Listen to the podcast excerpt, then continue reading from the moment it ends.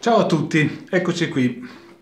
Oggi parliamo di una cosa molto particolare eh, nella quale l'uso comune di questa parola, questo concetto e questa diciamo serie di comportamenti collegati a questo concetto eh, è molto confusa e eh, addirittura diciamo viene usata in modo sibillino. Parliamo dell'autostima.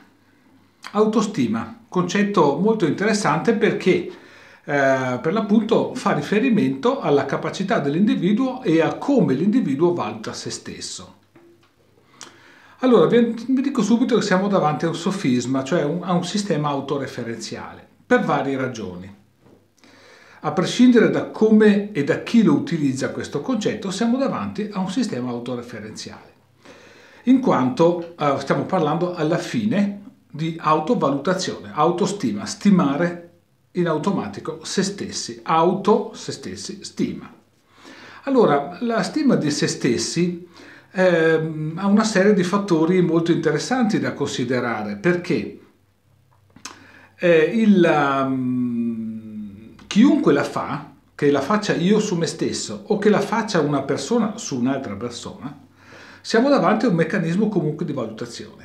Quindi Eh, non di, una, diciamo, di un indicatore, di qualcosa che ci indica e ci aiuta a trovare diciamo, degli obiettivi, trovare delle soluzioni, trovare delle strade da percorrere. Perché non siamo davanti a un qualcosa di utile? Perché appunto siamo davanti a una valutazione e la valutazione non è una strategia, non è un indirizzo, non è un focus di un problema, non è Una, qualcosa che è operativo, quindi risulta strettamente e rigidamente nell'ambito cognitivo e pertanto non ci darà risposte rispetto all'insoddisfazione e alle varie cose di cui, che vedremo tra poco.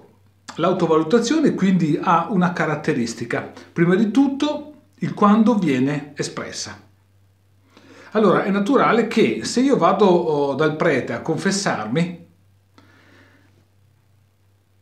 la mia realtà è di una persona che in quel momento sta focalizzando la valutazione di se stesso in un certo modo, perché dal prete ci vado per confessare i peccati, non per fargli vedere quanto sono bravo.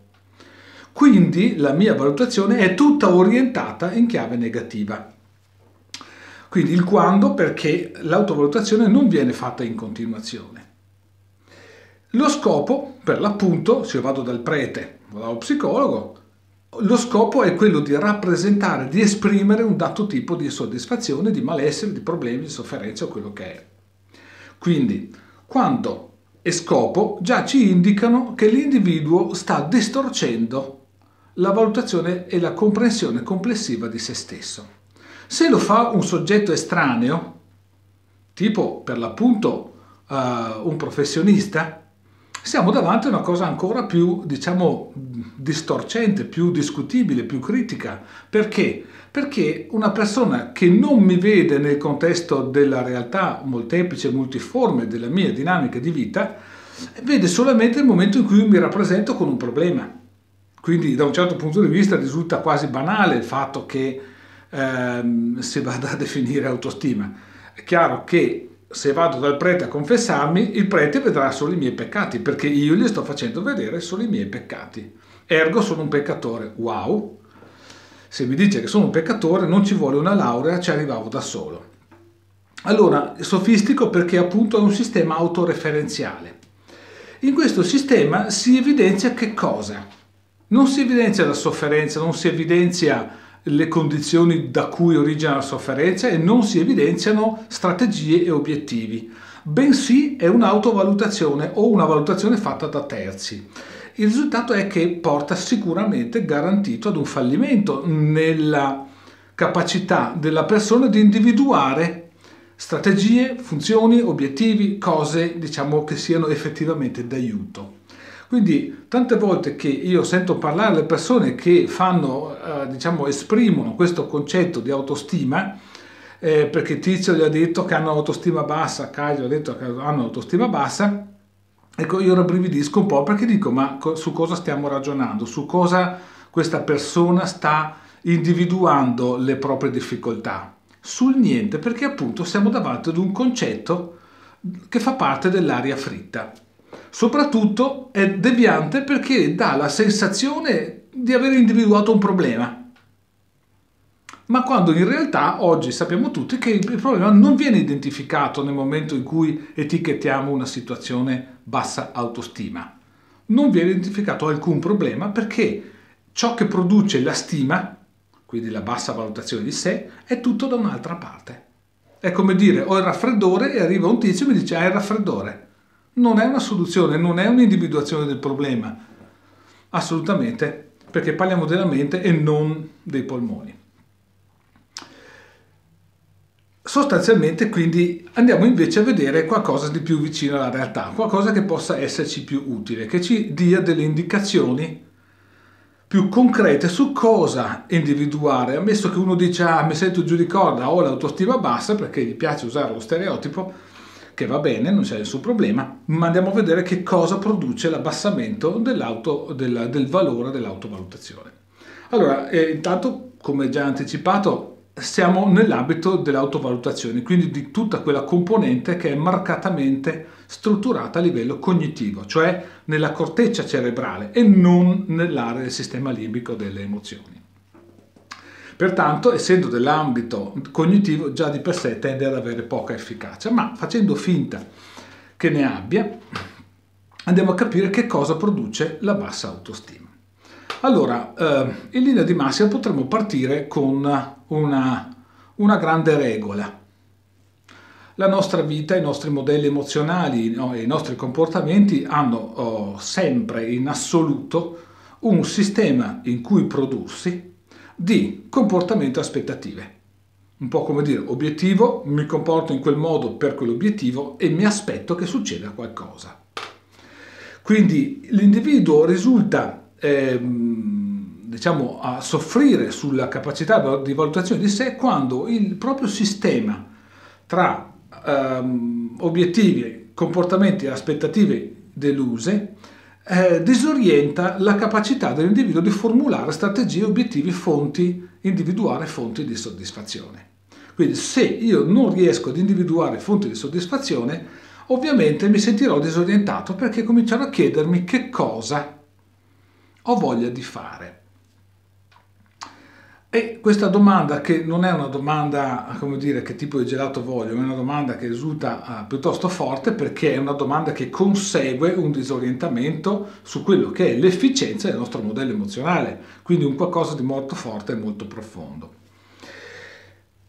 Ragione per cui il disorientamento, che come vedremo più avanti eh, spesso riguarda anche tutti i casi eh, diciamo conseguenti della depressione, va ad avere una collocazione specifica tra quello che è, in quello che è la sequenza tra stati emotivi, attività proiettiva, lettura della realtà di conseguenza. Quindi per l'appunto quel grande film dove noi produciamo pellicola e, la, e luce che si proietta sullo schermo e poi vediamo lo schermo che ci dà una risposta ehm, operativa. E noi chiaramente il sistema di questo tipo di obiettivi, comportamenti e aspettative, feedback, lo produciamo in base ai nostri modelli emozionali, non in base ad altro. Pertanto, pertanto l'individuo, primo fattore sicuro è che l'individuo in qualche modo è disorientato, cioè fa, sta cominciando a faticare ad individuare le fonti della propria soddisfazione. Ci sarebbe molto da dire anche su questo, ma per ora stiamo così. Ne risulta, ne risulta che in alcuni casi l'individuo può anche, eh, come dire, dire no, ma non riguarda la soddisfazione, riguarda il fatto che mi sento oppresso in qualche modo. Ecco, siamo a un livello successivo. Da disorientamento l'individuo comincia a sentirsi, a rappresentarsi, a strutturarsi come vittima. Pertanto, eh, diciamo, a livello cognitivo si sovrastruttura un ulteriore strato eh, di eh, stereotipi sociali secondo cui l'individuo è insoddisfatto perché nel rapporto con la collettività, nel rapporto con eh, diciamo, le, le, le proprie fortune e sfortune, eh, l'individuo si rappresenta, si vede, si percepisce e oggettiva il suo stato di essere in qualche modo vittima.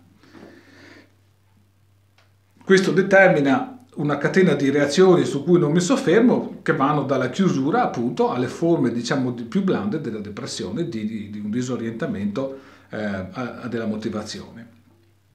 Un'altra dinamica eh, invece molto interessante e molto più frequente è che appunto il, eh, il meccanismo della bassa autostima sia una dinamica con cui le persone richiedono attenzione. Cioè, ehm, per fare un esempio, molte persone si lamentano non perché hanno da lamentarsi di qualcosa, perché hanno dei problemi effettivi, ma perché fa parte di una postura acquisita del proprio modello emozionale, in cui appunto lamentarsi, in cui individuare problemi, è come, un po' come una volta si amava parlare delle malattie. Io mi ricordo gli anziani di quando ero bambino io, quindi eh, diciamo le generazioni che erano già adulte al tempo di guerra, cioè la loro passione era parlare di malattie, parlare di rogne, parlare di morti, parlare di queste cose.